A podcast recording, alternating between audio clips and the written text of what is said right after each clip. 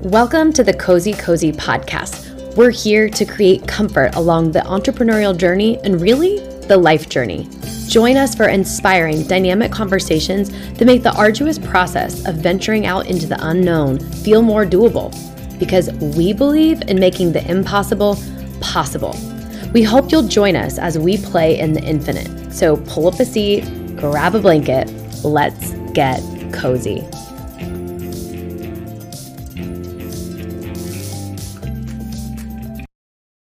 Welcome back to for and again humongous thank you to Ashley for coming on sharing her wisdom sharing so vulnerably and just being su- such a force such a gentle but powerful force for all the mamas and all the women so uh, without further ado I welcome Ashley all right Ashley welcome to the show Hello. Thank you so much for having me. I'm excited to be here. Uh, this was also inspired by your writing and your vulnerability and what you bring forth to your community. And I'm part of that. Um, I consider myself to be through the Boston fitness space. So I think a lot of who will be listening today will come from that space. So um, shout out to all the the Boston uh, fitness community. I want to start with that. Um, and I also want to ask you uh, who you are uh, before all your titles, all of your things people could find out about you on Instagram. Who is Ashley? oh my gosh, why are these questions always the hardest ones of all? I think for me, I'm just, I'm a work in progress. I feel like maybe it's once I hit my 30s and I'm 36 now. I feel like I'm entering this like new wave of life, a new wave of being where I'm really digging deep to figure out why I think the way I think, why I do the way I do, why I'm choosing to heal the way I'm choosing to heal, and just like figure out who, who I am, I guess. I guess I don't have an answer for that because I'm still trying to figure it out. I know that I'm a feeler. I know that I love people. I know that I love um, writing and speaking. And always through the lens of wanting to help someone else and let someone else know that they're not alone. That's very important to me. And I think that's maybe because for a lot of my life, I felt I felt alone, alone in my own thoughts and my own worries in my own head. And it felt like I had to be this like perfect, perfect little box the person and mm-hmm. everything had to have an answer. And I took that into my adulthood and I'm just learning to like drop that. and I talk about it a lot. So I'm a person that is still discovering, relearning, dropping the perfectionism always, always, and just hoping that I can help others around me throughout the way and create our own little army of people looking to do the same. I love that. And I think all of the Cozy Cozy, formerly Dare to Move podcast listeners are like, yes, this is me as well. Like I'm on the journey uh, because it is ever evolving. I don't think, I think the biggest thing we're all learning is it it's evolving. It's not a destination. And I think you really elucidate that so beautifully. So thank you for sharing that. And um, we were both talking offline that we both followed the same fitness person in Boston. And since her husband's a public figure, I think we can probably just share. It was Jess Latshaw um, and her writing. And I wanted to say that your writing and the way you share is a very similar energetic for me. And it's why I've followed you. Uh, literally the most that is the highest praise i just i adore her writing so much so to even even for our energy to be on the same wavelength that is like such a beautiful compliment so thank you of course i mean it's it's really there for me and i think the vulnerability of what you share how you share um, the realness, the rawness, and and honestly, that's sort of what sparked this interview is something that you shared. But before we kind of get into that you mentioned just a moment ago that you are like i'm someone that's healing and like how i'm healing and what i'm healing and why i'm healing. So can you can we just like go juicy right from the get-go? Like what is what is your healing? What has your healing been about? What have you moved through?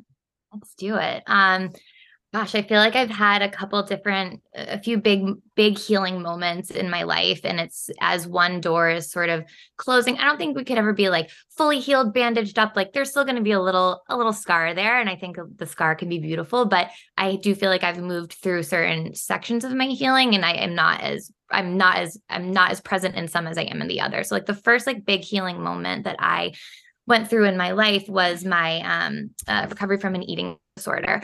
I um, developed a pretty severe case of anorexia. All of them are severe, but I developed anorexia when I was in college um, and had to drop out of school and was, you know, in and out of treatment centers, inpatient centers, residential, inpatient, outpatient hospitals for the better part of two years.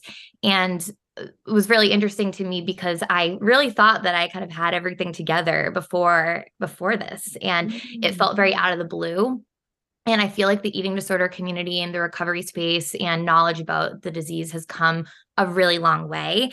And even now, you know, looking back, I, I am in recovery. I have been in recovery since I was 22 years old. So it's been a long time. So I feel very passionate and, and proud of that. Um, and feel like that door truly has, you know, has shut and I can stand on that very confidently.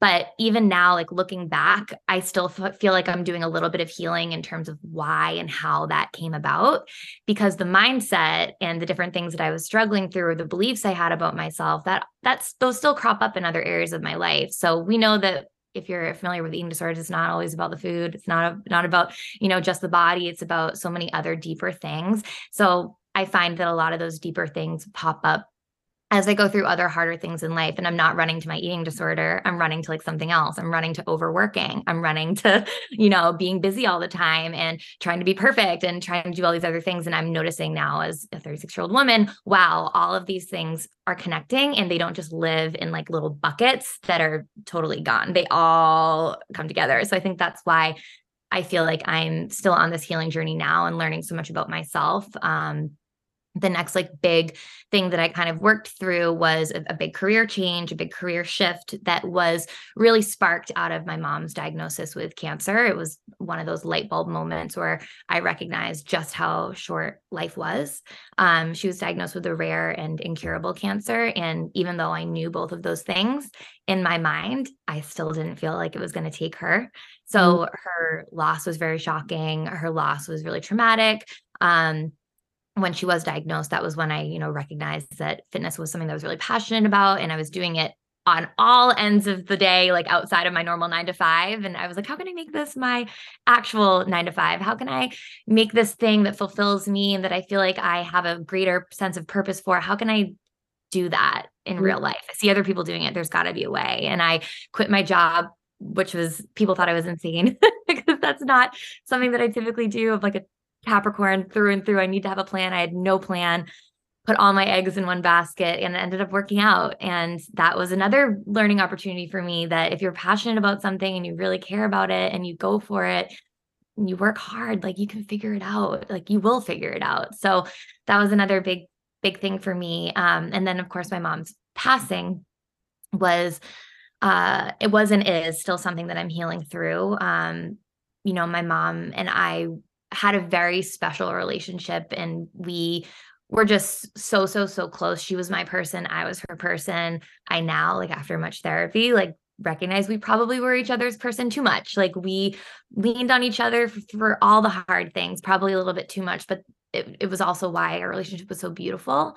Um so losing her was really like losing my foundation and i really struggled with a sense of who i was wow. and started to live in this place of fear of mm-hmm. like the world is not safe anything can happen like nobody is going to love me as much as my mom and like i have to watch my back because now i have no soft place to land and that's like something that kind of just came up for me more recently through a lot of therapy like recognizing that Mm. and knowing that I had this like harshness that I was hold, holding up, or I just like felt like everything was like defensive. I was defensive, defensive, defensive. And that mm. wasn't something that I typically found myself or who I found myself being like prior to her passing.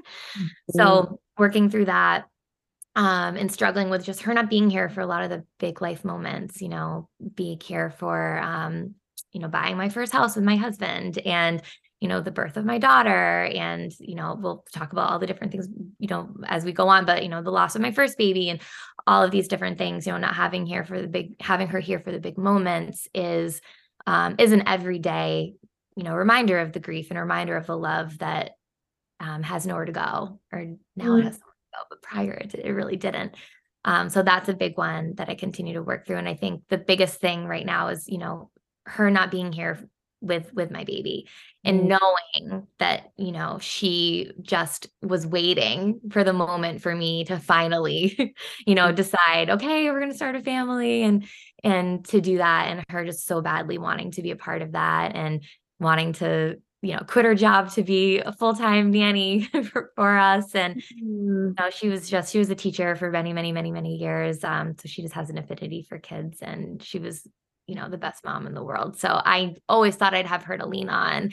And I mm-hmm. felt very much like, oh shit, now I have to figure this out by myself. How am I going to do that? And um, and I miss her. So that's something that I work I'm working through and I'm healing through right now. That was a lot, but oh, thank you so much for all of that. I think it it gives me so many things too, like what I wanted to talk about today and and now permission to to go there. And I think it just really exemplifies how conscious you are and how much you're taking care of yourself and your soul. And also, I'm like so now even more like I've known the story, I've read a lot of your writing, but um also from a spiritual lens, I'm I'm always thinking spiritual. I'm like, wow, you and your mom must have had a very powerful soul contract.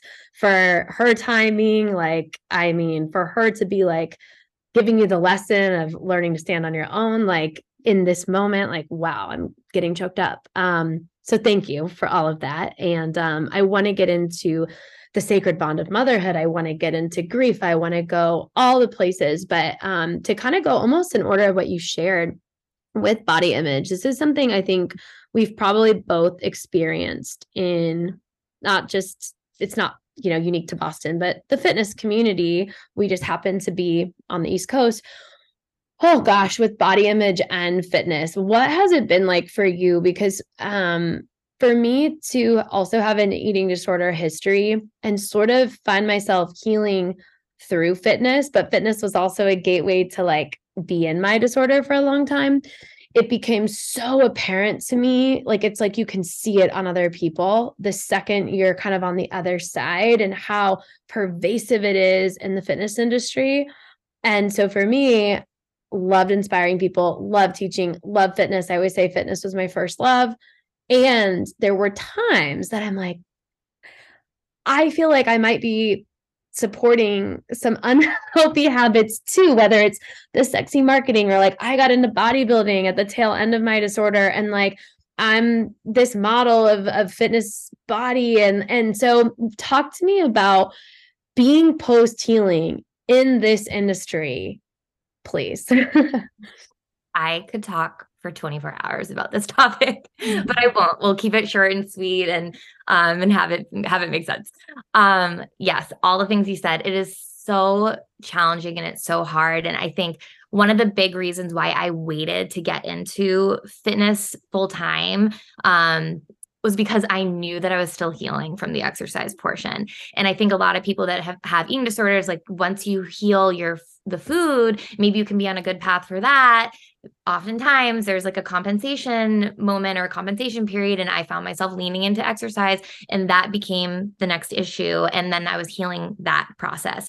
Unfortunately, the way our society works, when you are just working out all the time and doing all these things, people think you're so disciplined you have like you're amazing you're so strong you know all these different things um and you can get away with it a lot easier than you can with the food stuff which could be very much in someone's face right um so I kind of skipped over that that section of it but that was something that I was truly also had to heal from and I started taking spin classes um indoor cycling.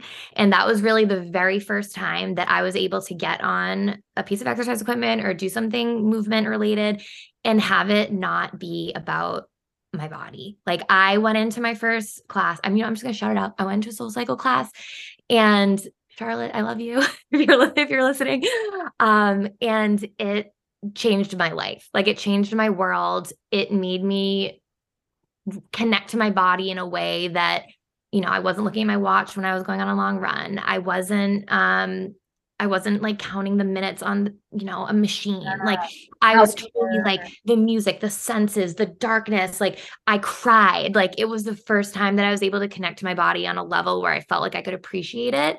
And it's also easy to get a little bit too and enraptured in that, right? So, but it, it was something that I that just opened my eyes differently. And I and I became um I became really passionate about indoor cycling and and that type of the the fitness journey. And I feel like through that, I I healed a lot more, you know, then and I was able to heal heal a lot easier than I would have probably on my own, just trying to, you know, set myself some, you know, limits and everything at the gym. But um, it opened my eyes. I started thinking about things differently. And then when I, and then I started teaching um, class on my own. I started at, at, different gyms. I got my certifications. I was doing all these all these things, and it was really fun. And what I really wanted to be is I pledged to myself that I would be a different voice in the fitness community because I wasn't really hearing any different voices, any other voices. I think really loss and helping some people see that they actually had a disorder and you know uh, what's the word like uh, guiding them elsewhere from my services um i think i learned how many people felt uncomfortable going to group fitness classes i'm like but I'm like, of course, because I'm the instructor and I'm uncomfortable sometimes. So, like, what does that say about the water we're swimming in? So, I think you're doing really, really powerful work. And one of the things that you mentioned was how spinning allowed you to reconnect to your body. And I like to think that fitness is the best grounding tool out there because you're not in your head thinking about your problems. You're literally thinking about flexing your foot or squeezing your hamstring or driving through your heels and on the bike. Um, how important was that for you in your journey to becoming a mom and being in your body for conception? Oh my gosh. Yes. Ugh. I being in my body, that was something that, you know, I, having gone through an eating disorder I I've always w- worried, and I think this is just one of those things that stays in the back of your mind. I have always been like, is this going to be the thing that throws me back? Is this going to be the thing that that pulls me back into that dark place? Like I can't be good this long, can I? Can it, is it really like, am I really good? And I thought that when my mom died, I was like, is this going to be the thing that triggers something? You know, I felt like my eating disorder came out of the blue. I wasn't, ex- I was like, can, can, it happen again? Right. That fear same thing happened during the pandemic is this going to be the thing um and then you know getting pregnant is this bo- major body change is this going to be the thing um and what i am so like grateful to be able to say is that it didn't. And i think it is because of the work that i put into creating that mind body connection and learning more about my body and learning to appreciate it and truly sitting in the discomfort and knowing that you know we think these things about our bodies because the outside world is spinning at us and it's telling us and we're being you know fed all this information and these expectations and we're seeing these images and that's all created by someone for a purpose and it's usually money at the bottom at the, at the bottom of it. But mm-hmm. if we all looked exactly the same like we wouldn't be we wouldn't be thinking about it. Like it's it's about who you are inside and i think going through you know different things like going through my mom's loss that just you know cemented in my mind even more just how short life is. And i i know for a fact when she was lying on her deathbed she was not thinking about what she looked like in bikini. Mm. she was thinking about where she would have wished that she had spent her time 20 years ago 10 years ago one day ago. You know what i mean? And it shouldn't take something like that something so you know sad to snap you into reality. But whenever I do find myself slipping down a negative path, I think about my mom and I think about, you know, what life is all about and um, motherhood, bringing life into the world. I can't think of anything more sacred and beautiful than that. And what I recognized through my process of pregnancy was that, like, this is what my body was made for. This mm. is what it was made to do. Why am I, why was I trying to change it for so many years? To look a certain way for what? For who? Was that going to change me? Was that going to change the world? No mm. it wasn't. And um it, it was it was a really beautiful process. Of course it's uncomfortable and physically uncomfortable but i do feel like it was a lot easier for me to wrap my mind around the change um, and the evolution of my body because of the trauma that I had been through, and I, I found myself putting myself in pers- putting things in perspective a lot, and coming back to that reality. Um, and also understanding that this was a really big privilege. Um, it was a privilege that my body was growing and my belly was getting bigger and my baby was growing because my first pregnancy did end in loss. And I would, you know, I would do anything to have that big belly again during the time that I was grieving that. So I think that grounded me very much as well.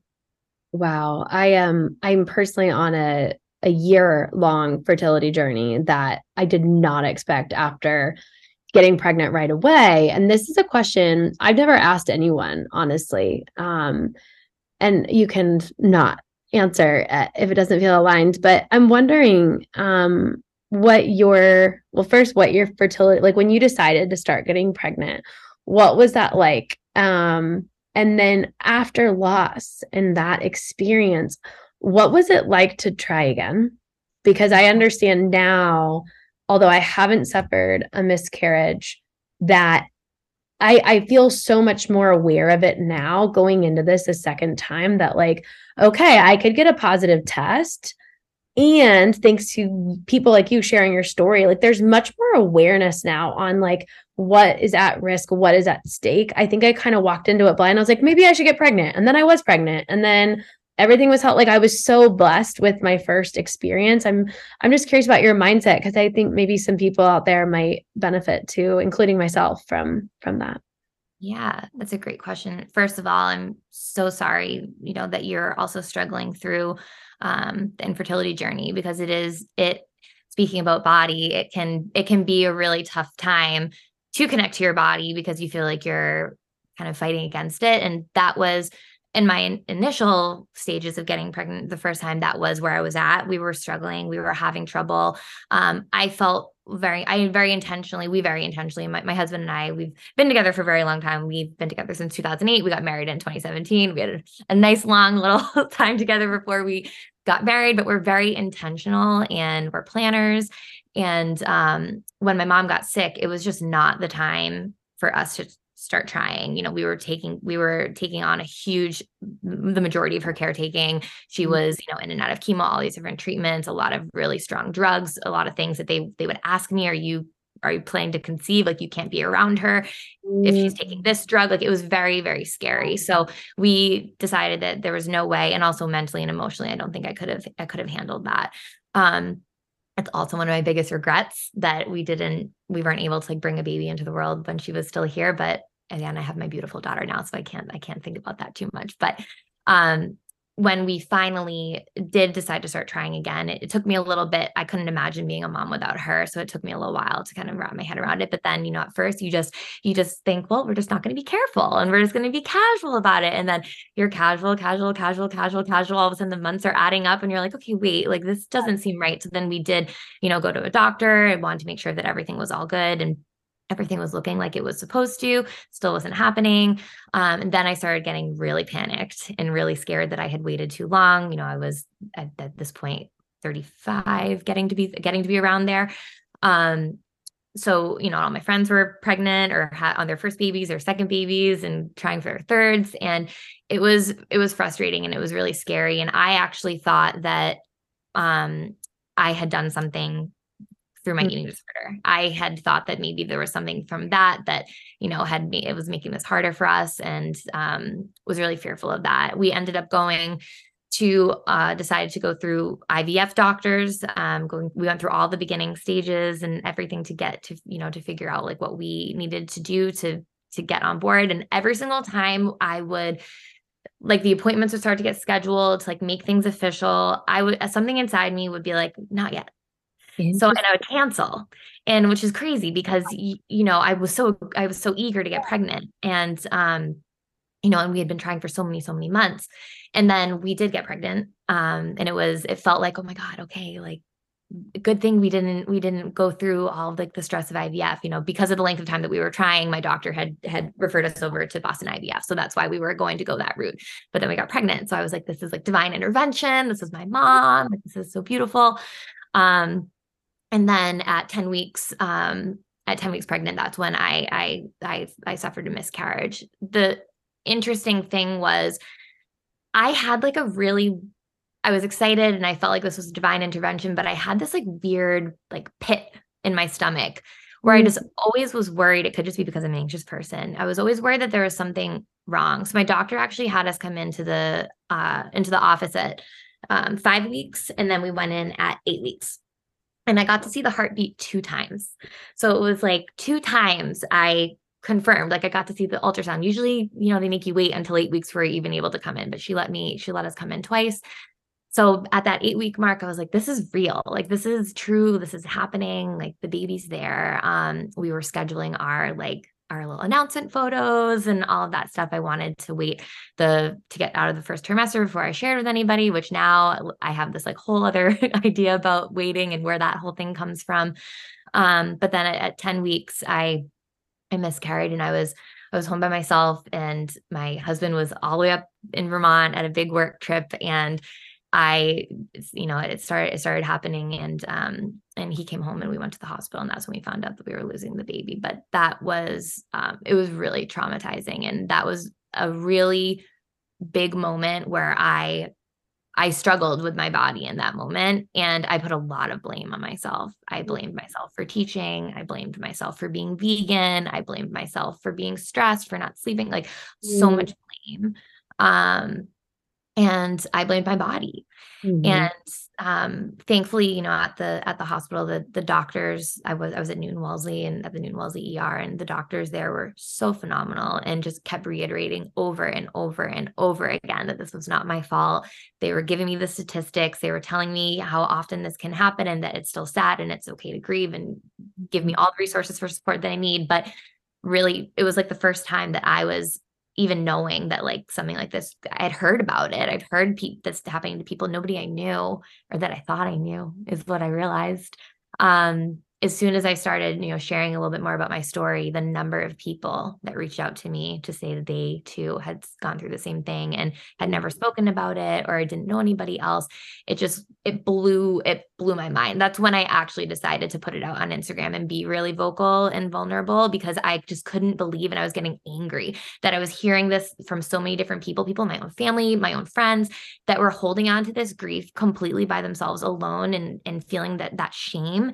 And I Mm. was like, how many other women are feeling this? And can we all just talk about it? because it's first of all, it sucks and it's painful, but let's help each other heal and also like bring some awareness around around this. Um, because it does deserve to have attention and people do deserve to care for themselves during that time. Um, and then all, you know, the time to follow.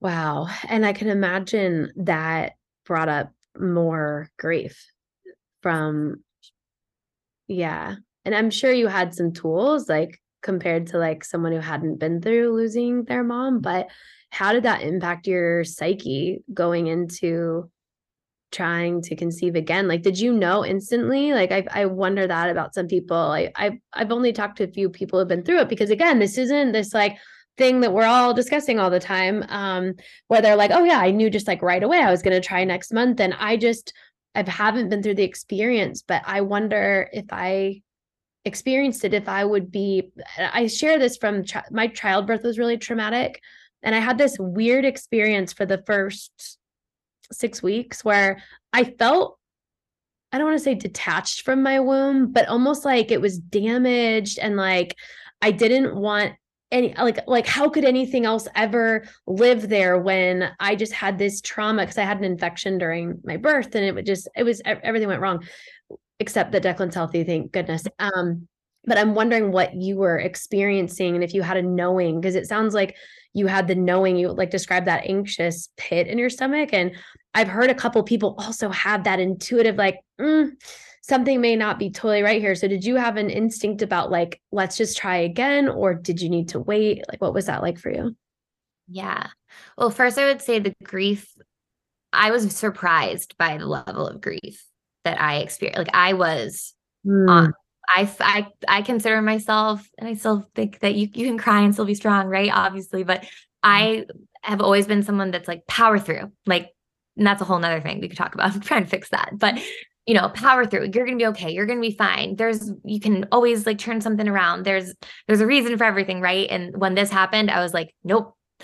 Mm. There is not a reason for everything. I thought that when my mom passed away, but then I convinced myself, you know, something otherwise and like how can this happen and how can this bad thing happen i lived in this space of like anger and grief and fear and i mm-hmm. let myself feel it and i think that was really healing and really important and um and my husband i have to give him a shout out because he was so wonderful throughout the whole process and letting me feel the things and letting me stay on the couch for like a week straight and my work was amazing by not having me you know come into work and giving me time and giving me space just to process but it's a very interesting uh, feeling you know you're connected to something so immediately or in my case it felt very immediate um, when I found out I was pregnant. It was also my first time being pregnant seeing that positive test. So, you know, that that joy and that excitement and that that fear, all that into one.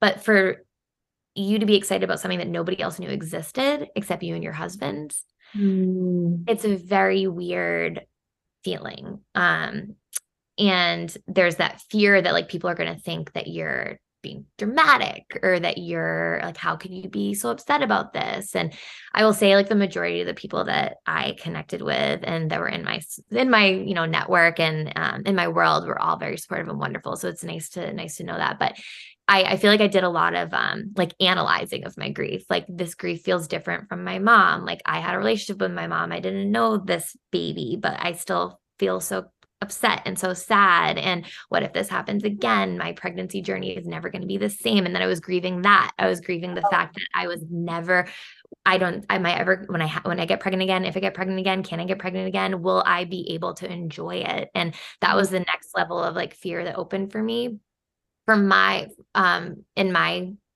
in my journey i knew i wanted to get pregnant right away so as soon as we were able to, you know, start trying again and I was feeling healed down there, which the healing process also for the, something else that I didn't expect, the pain, the mm. healing, the, the length of time that you're still considered pregnant because your HCG levels, it took like eight weeks for me to even get down to a, a regular, just so much that I learned that I didn't even know. So then that prolongs things a little bit more too, because you're like, it's the stick still says I'm pregnant, but I'm not. And that was really hard. Um, but then as soon as we were able to start trying again, we did and um and it took a few more months and i did get pregnant again. Again same thing we were lined up for ivf i canceled two appointments and then i found out that i was i was pregnant again a few months later. But those those months in between where we were trying and nothing was happening mm. i was like not okay. I was i was i was not well. I look back at at that time in my life and I don't know how I was functioning. I don't know how I was doing my job. I really truly was not my head was nowhere else.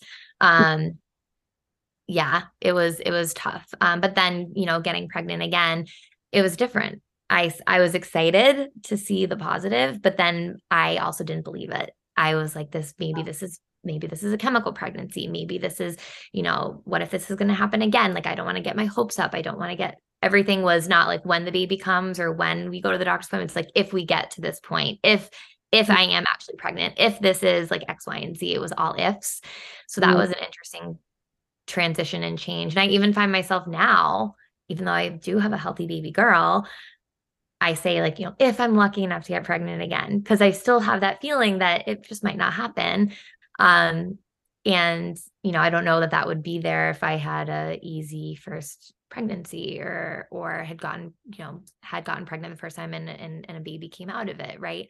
Um but yeah i mean and we can talk I'll, I'll i'll pause there because i was just talking a lot but we could talk a little bit more about the pregnancy journey and what that was like yeah, absolutely. I mean i think you you my actually my friend and um she shared about this but um the breakup coach dorothy she's been on the podcast a couple times and she um talking with her about her uh, miscarriage it was the first time someone ever eh, kind of explained to me just by telling like what was going on in their life like the process that is testing for pregnancy after the miscarriage. And that solidified to me too. One of our products that we're coming out with is hopefully this year product development is like you know a whole beast but um is an ergonomic pee cup because you need a partner on the journey when when you're literally testing your pee for ovulation for pregnancy for pregnancy after like you're just literally collecting urine all the time and i like i want to i want to like create something that's intentional for that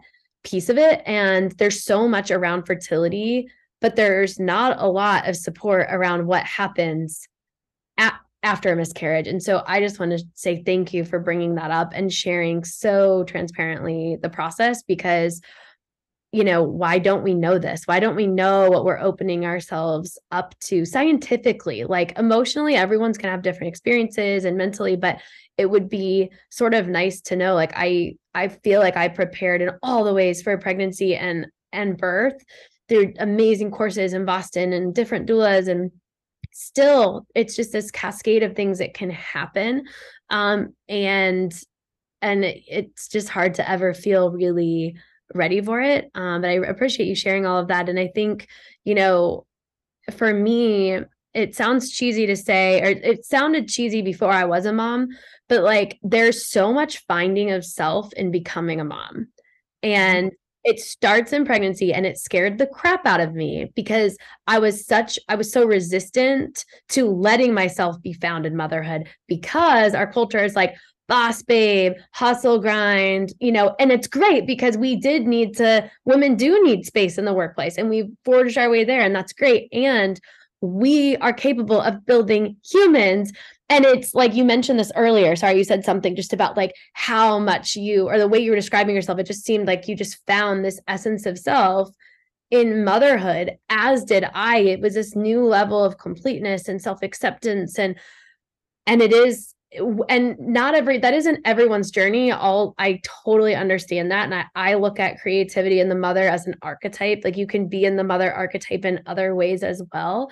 Um, but i would love to hear you talk about your pregnancy journey and motherhood because there's also it's like as high are, as the highs are and the finding of the self it's also like obliteratingly hard. Um and like I don't want to say soul crushing because that sounds like when my tongue it is. Let's be real.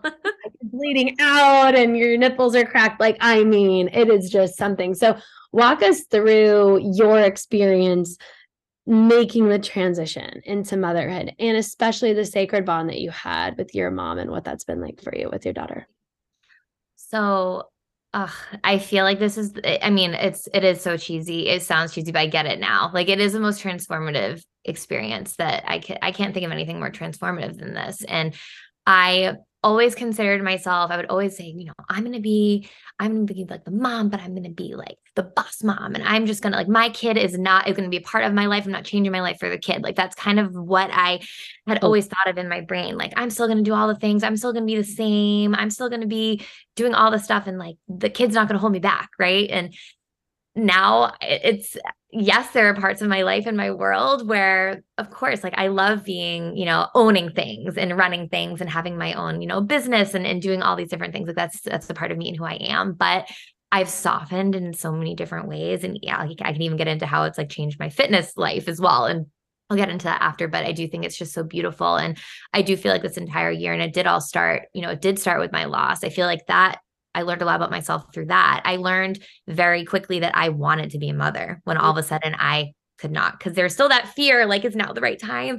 Am i is this supposed to happen? And you're excited but you're nervous. And then as soon as it was off the table i was like this is what i meant to do. I want this so badly that like it hurts it hurts that i don't know if i'm going to get that. So that was very affirming for me even though it was the most like traumatic, awful, terrible experience. I would never, I never want anybody to have to go through that. And then getting pregnant again, I really wanted to make sure that I was in, trying my best to embrace the whole journey and not rush it. Even though part of me really wanted to just get to the end to make sure that I had a healthy baby on the other side. So I was constantly like going through this, like, okay, like you, I, you're scared to connect, but you need to focus on connecting because you're going to be upset if all of a sudden you're not, you feel like you didn't take the time to connect. And and I immediately got a therapist when I found out that I was pregnant. Um, I she's still with me today to this very day and i feel like she was a huge reason why i was able to get through um, you know all the mental hurdles as I was working through uh, mm-hmm. through through the loss because I had I did have a deep sense of fear and like PTSD that it was gonna it was gonna happen again. Um, every single twinge, every single pain, eh, you know, everything. And then I would start to catastrophize and I would think about my life and like the other losses that I've had, and I'd be like, this is just what follows me. And I had to mm-hmm. really get myself out of that negative mindset. And I would say it wasn't until the 20 week mark, which makes sense because that's when you have your anatomy scan, where I really was like, okay, I'm really going to focus on the joy here and I'm going to focus on believing and knowing like this is happening. And my therapist would always say, like, you are pregnant right now. Yeah.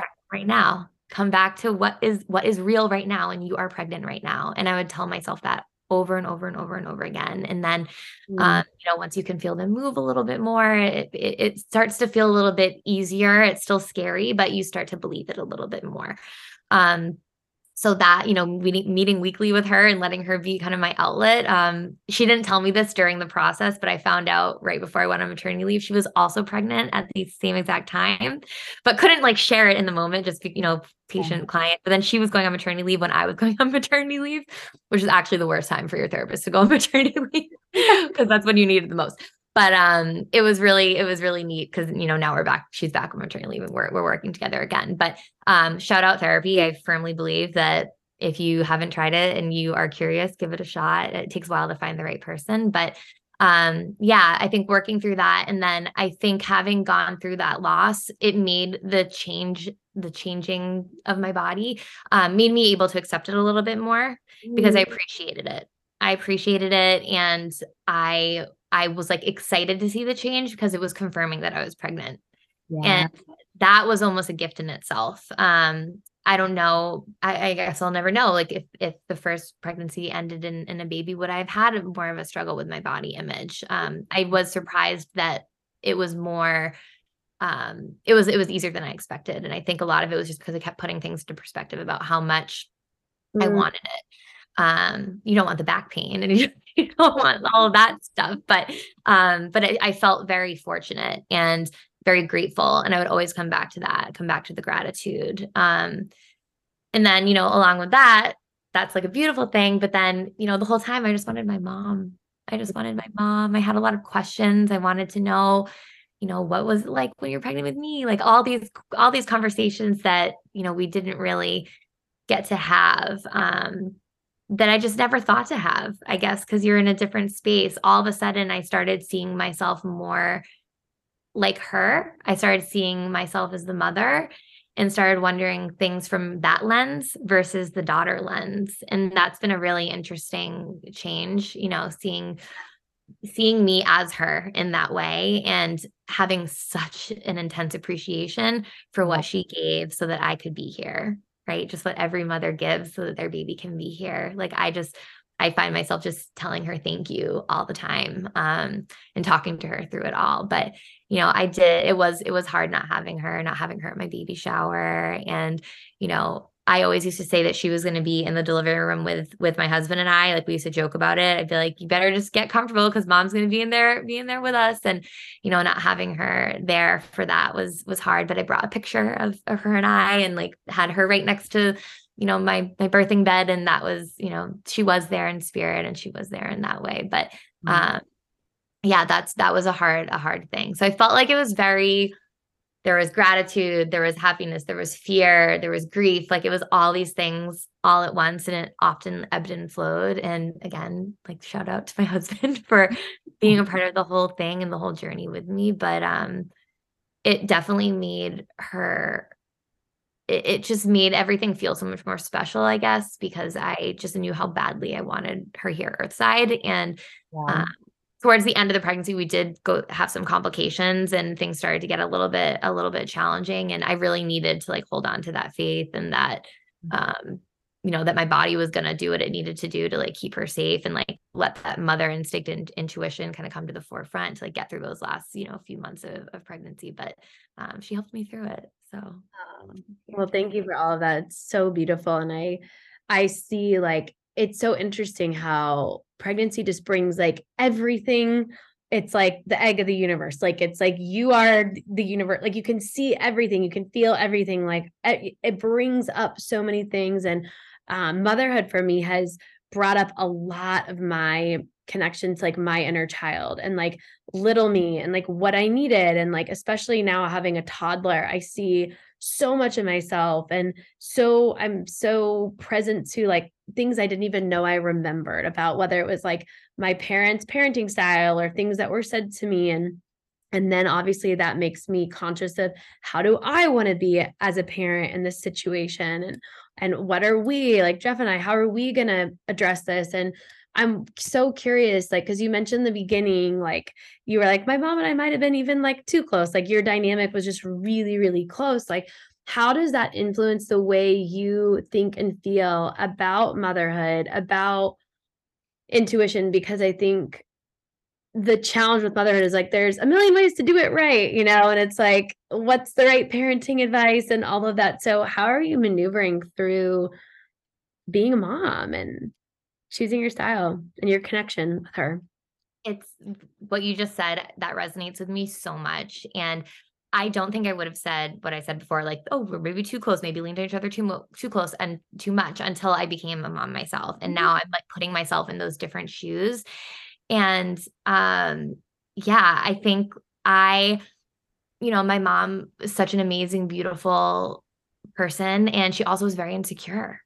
Mm-hmm. And she also gave everything to her mm-hmm. kids to the point where she sacrificed everything from herself.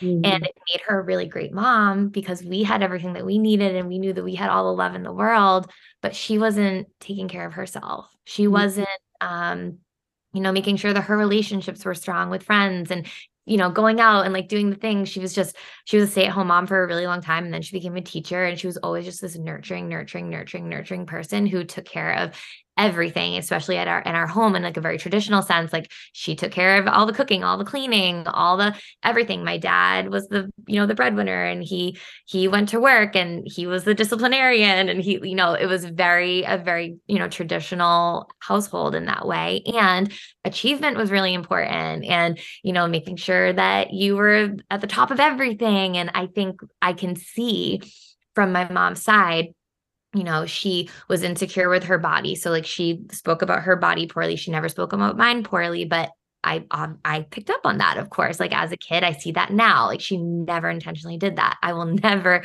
talk about my body in negative light in front of my child, right? And I think a lot of people in that generation, you know, they all they all kind of did that. Things change, but um, the way that the household was run. Like that is not how my husband and I do things around here. We're we try to be way more, you know, everything's divided 50-50. You know, he is up in the middle of the night also, you know, doing the feeds. Sometimes he'll let me sleep in. I'll, I'll sleep in the guest room sometimes when I have to get up and teach a, a early, early morning class so I can get a full night's sleep. Like we split things up. Like my dad never did any of that, right? Like he didn't, he's never changed a diaper. Like we are changing uh and i hope, hope i mean i think a lot of people are probably you know shifting out of that now at this point but i look back at that and i have a lot of compassion for her because she really did it all and she didn't need to and she also never asked for help mm. and she was always a very stressed out person she was just so stressy all the time and i felt like i needed to help her not be stressed mm. and I would, and like we would help each other, but that was a lot of stress and pressure to put on me as a little girl, as a daughter, to feel like I had to take care of,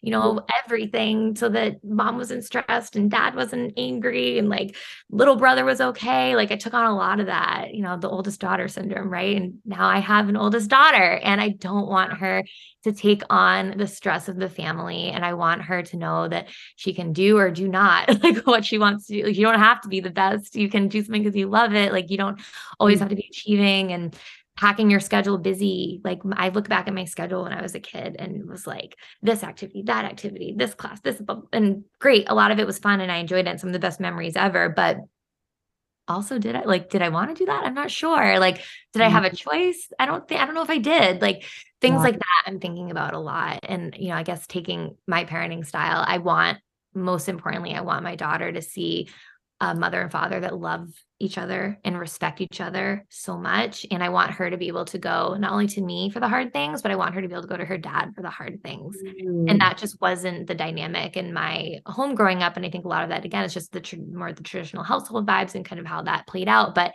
it's so important for me, for her to know that like she has so much support in every corner. And she doesn't need to feel pressured to take care of mom and dad like that that shouldn't be how it how it is. She should be a kid. So mm. um that's really important to me and i think that's something that i really want to take into my parenting style with her.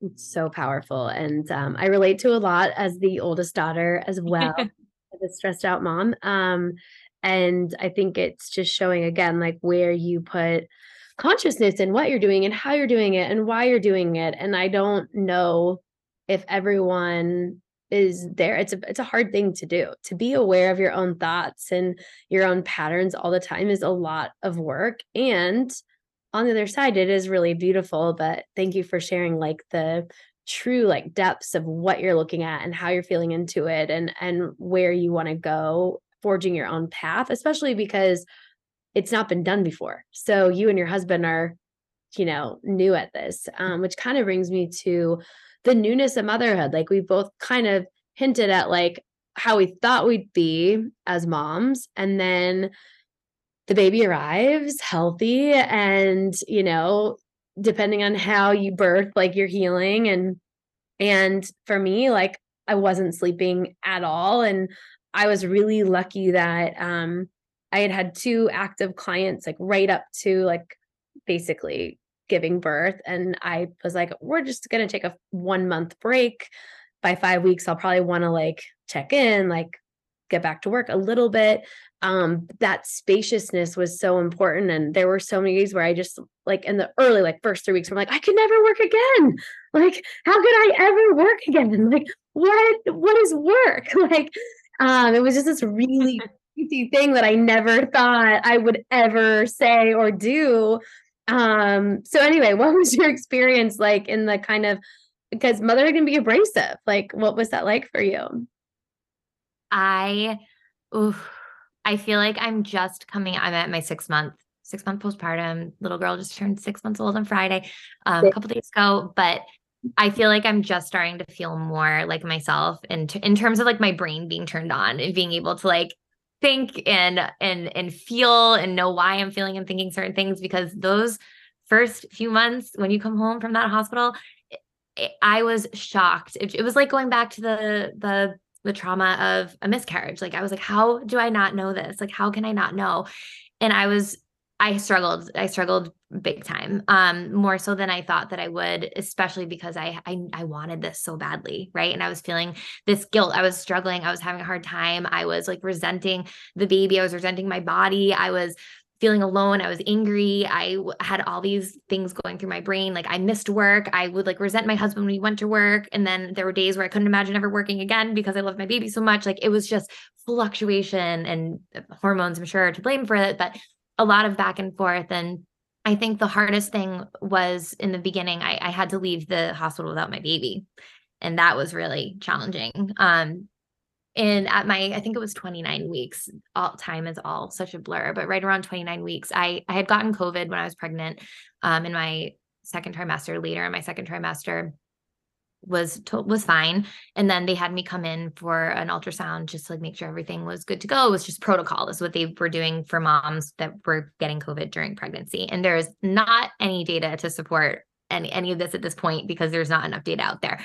However i was just following along with what the doctors were telling me to do. So went in to um, have the ultrasound and they didn't have any appointments at my normal office. So they sent me to a different office. It was just supposed to be a quick little check on you ultrasound just going to make sure everything looks good sure everything's fine and then you're on your way um, just again protocol given the circumstances of everything um, and when i was there they had my husband and I go into another room, which had never been done at any of my ultrasounds before. So I, of course, start panicking. And they didn't have a doctor on staff on site. They had somebody call in um, with reading the results of the ultrasound, and it wasn't my normal doctor. It was just the person that was on staff, and they told me that um, the baby was very small, and they were concerned. So at that point everything had been totally fine with the pregnancy. They can't of course say like what was causing the baby to be small.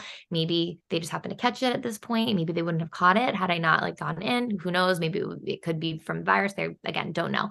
Um, but the baby was very small so they wanted to keep following up. So i ended up going in for appointments twice a week. They would have a non-stress test and do an ultrasound. Then they, they upped that up to three times a week. And then i ended up at towards the last um, you know few weeks of my pregnancy going in four times a week to get a fetal non-stress test and ultrasounds every other day to make sure things were okay. Um, she was just very small. Got she got diagnosed with fetal growth restriction. Um, was down to below the first percentile, and they were worried about um, you know the outcome of of the pregnancy. So that was pretty traumatic. Um, I was in the doctor's office constantly all the time. So that fear coming up, like something's going to go wrong. Like I felt like I hit this point where I hit some bliss I had like nine weeks of feeling like eight to nine weeks of feeling, okay, this is happening. I had my baby shower, like all this stuff. And then um, the fear kind of sunk in again. Um, and she had a we i had my placenta was in the front of my belly so it was really hard to feel her already and then she was so tiny that it was hard to feel her too so the last few weeks were pretty stressful but um, they decided to induce me early. They had told us to keep our hospital bags in the car.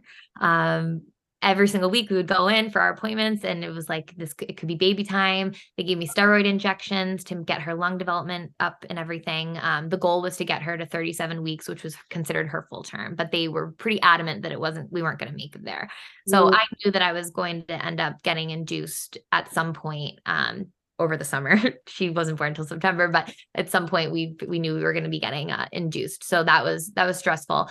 Um ended up making it to 37 weeks felt great about it was very happy that was like the goal so felt really good about that um, but then when she came out she was very very small she was four pounds five ounces she had some problems with her blood sugar she was having trouble with breathing um, among some other things so they took her right away up to the uh, special care unit and i didn't get those like those moments after birth mm. and i know that there are plenty of other people that you know you just read a lot of things that those three hours, the golden hours, are supposed to be so important for bonding and breastfeeding and like all of these things. And there are a lot of other people that are denied that for, you know, whatever reason. And obviously she needed to medically be taken care of. That's obviously priority. And, and that's that's what she went. But that really messed with my psyche a little bit because I kept going back to that moment when things were hard at home. And I'd be like, she's not bonded to me because she got taken away.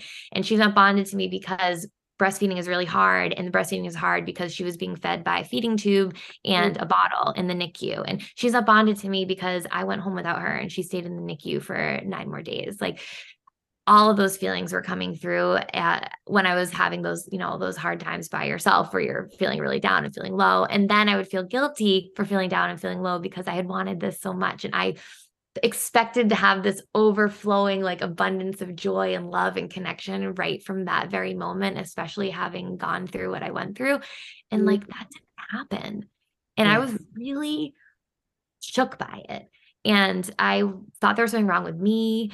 Um i felt like i was a bad mom. Mm-hmm. I felt like all my friends like hadn't been through that and I didn't want to like talk to them about it because I was embarrassed about it. And I was just mm-hmm. waiting for like that light to like click on. And I do, and it did, and it did. Like it, I'm very bonded to her now. Like it, it is there. We're good. But I think you go through so much trauma, um, the body, the mind, the hormones, the frustrations with the feedings, the lack of sleep. The lack of sleep was something that people have talked to me about until you are in it. I don't think you could even conceptualize it. Like it yeah. was just it was a lot. And i felt again was one of those things where i was like why are people talking about this?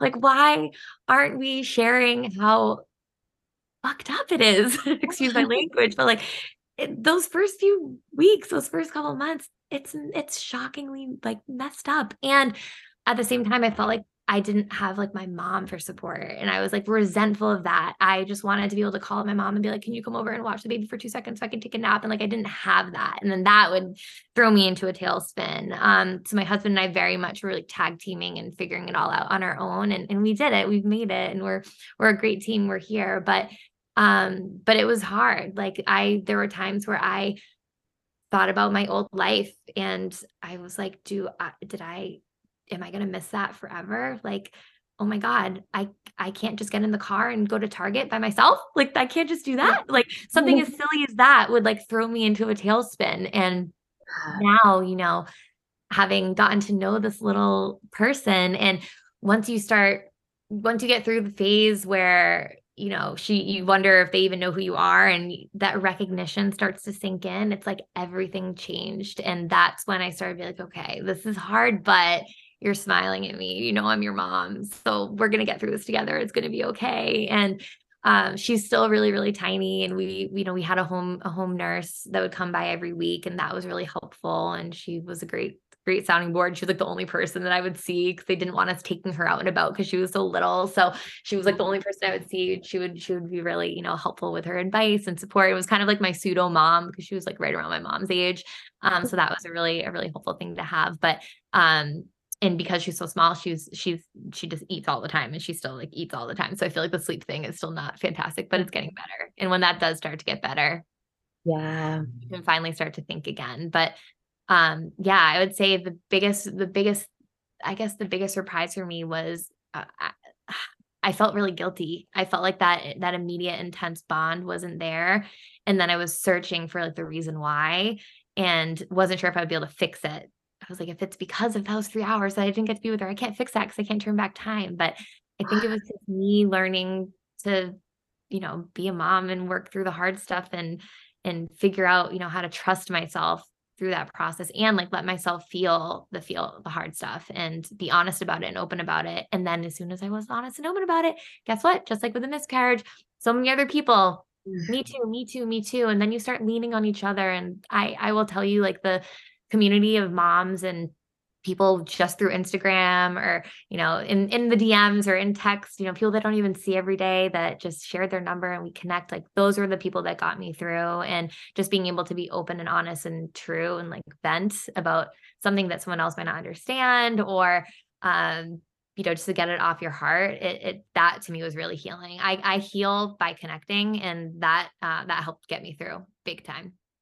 Wow. Thank you so much for sharing that. I'm like, I found so many pieces of my story in there. And I know a lot of listeners will, and also just like maybe soon to be moms that are listening that are like, it just, I think it's, it's like pre-validating because like they don't know what they're in for because every birth story is different and every bonding experience is different but what i keep coming back to the more i like kind of unpack everything and experience motherhood is just what a heart opening experience it is. And i almost feel like the expansion whether it's like literally your body expanding in pregnancy and then in birth and then your heart expanding to because it's such a like heart blasting open experience is that it does also feel a lot like heartbreak. Like they're very synonymous in the feeling in the body and you've got that like whole entire um you know hormonal roller coaster going on behind it all where you can easily overlay content whether it's mom's not here. I'm like my mom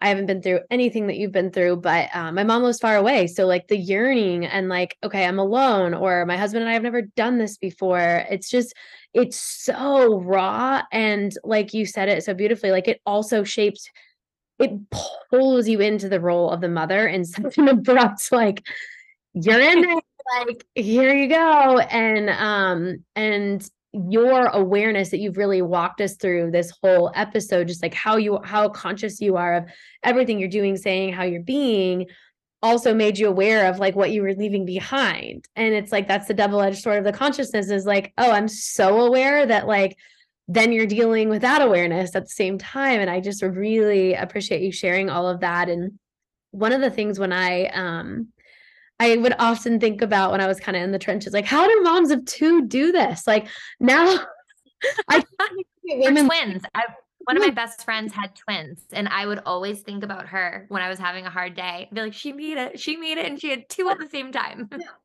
The guilt like the guilt like i'd be thinking like i'd be counting down the minutes till like jeff was done with work or i could like eventually like till i could get on a work call because sometimes that would give me a break but then i'd be like oh i wanted this pregnancy so bad. So it's this ongoing struggle but i think kind of to our point before like there's also this like immense sense of like accomplishment doesn't feel like the right word, but landing and grounding and purpose in it. Um, and I think you're just telling such a beautiful story of how that comes to be and the pain with it, but how you've moved through the pain. And I would love like to know if you had any advice someone gave you that stuck with you, or if you have any advice to new moms or maybe moms that are going to be second time moms just through your experience? Oh, I think the biggest thing is to not compare your experience to someone else's and use that as a barometer for how well you're doing. Mm-hmm. I am the type of person that I like, I'm like, okay, I, I want to know everything. I want like all the facts and I want all the data and like I want it in a nice little box and then that my result will be my result, right? And that's not the way the world works when you have a kid. And um just being gentle with yourself and knowing that you know you are new at this and your baby is new too and you'll get through the newness together.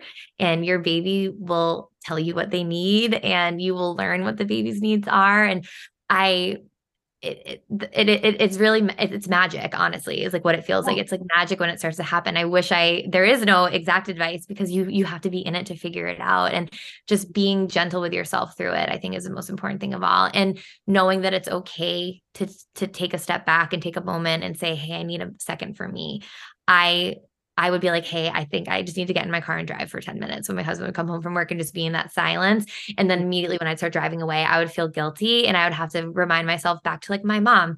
My mom would never have given herself this time and space. We now know that that's not the healthy thing to do. You will be a better mom if you can give yourself a moment and then come back into the space with a more clear head um, and a better like sense of self and and that that to me was really important something that i did was i actually went back to teaching before my maternity leave was over.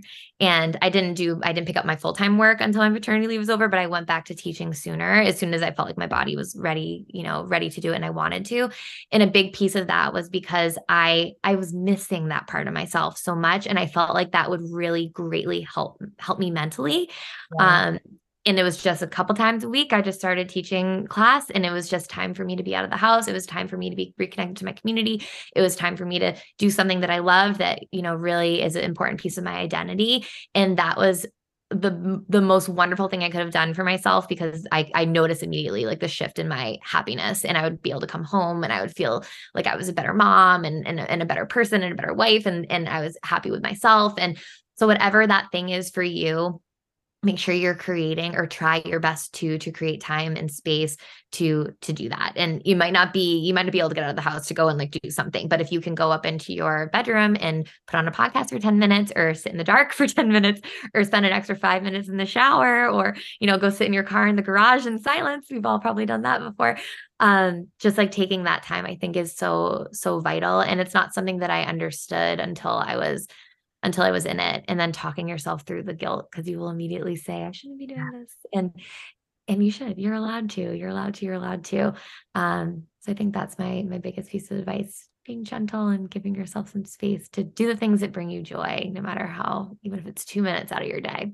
Yeah thank you for that I I uh, couldn't agree more and um I think you know doing that before you get too far down the exhaustion trail and forget who you are. I mean, like I sometimes forget, and I'm still, I, I still do a lot of things that connect me to myself, but it's just such a different um, role that we step into. And it is so new and so different that I think it's normal to constantly be like checking in, like, okay, like, who am I now? Who am I now? But having a touch point, like you said, like with your teaching to come back and be like, oh, okay, this, this is a piece of who I am. And it, until it doesn't feel aligned, like mm-hmm. you're carving out time for it, which is super powerful. And um, I just, am so appreciative of you sharing everything that you have and all of your wisdom, all of your awareness along the journey. I'm sure so many people are like, okay, either I can do this, or like, I need a therapist, uh, not alone, all the things. So thank you so much. And I'm so curious, like, if you are doing any other coaching, if there are ways you want people to find you, reach out to you, like, talk to you, um, where can people find you? Are you coaching? Um, yeah, where can they find you? I have one more piece of advice first that's very important that I'm getting more comfortable with, and I think other people probably should too. Um, also saying no. oh. Saying no, huge, so important. Um, especially when you have a baby. You got you you can set those boundaries and you can do what you have to do to make yourself feel comfortable. I was dealing with a lot of postpartum anxiety, a lot of intrusive thoughts, specifically around people holding the baby. And if you have to just not let other people hold the baby for a little bit, guess what? You're the mom. It's okay. Eventually, you will feel comfortable having other people hold the baby, but don't force yourself to go into a panic, you know, in the moment. That's just one example, but giving yourself space to say no. Maybe you don't want to go back to your to your work and do something you want to do right away. Maybe you don't want to go to the grocery store without your kid. Like whatever it might be, like it's also it's okay to do, but it's also okay to not do. So I just wanted to like put that out there as Thanks. well. um, in terms of where to find me, yes, I am taking clients. Um, I'm a board certified health coach. So I do a lot of coaching in the eating disorder space, the grief space, the mindful movement space. If people are looking to, um, you know, reconnect to their body in a positive way and invite movement back into their life in a, uh, in a, in a healthy way, a way that feels healthy and, and powerful for them.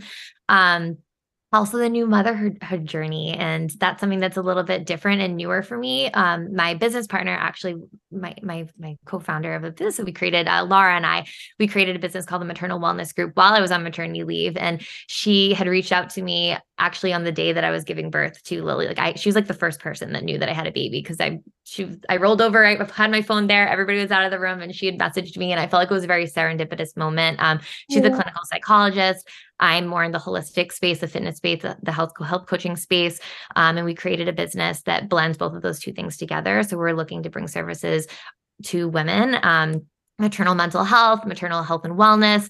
You can definitely check us out. Find us on Instagram. We are just getting started, um, but our goal is to really make sure that we're providing space to nurture the nurturers and whether that's through counseling, nutrition, fitness, coaching, um, events, activities, um, all sorts of really cool things that we have coming up. So you could check out our website or our uh, our Instagram handle there. But yeah, find me on Instagram. That's where I really do most of my connecting with people. My uh, website is getting revamped right now, so you you're welcome to go to it, but it'll be nice and fancy in a few weeks.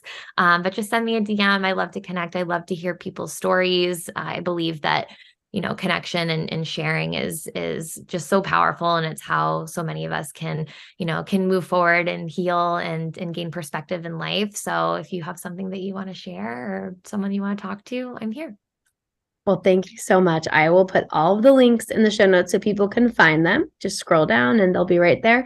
And um, yeah, I'm so excited to follow along, continue to follow along with your journey. And um, be in the motherhood space with you. And um, thank you again for showing up so vulnerably and honestly and sharing all that you did. Oh my God, of course. Thank you so much for having me.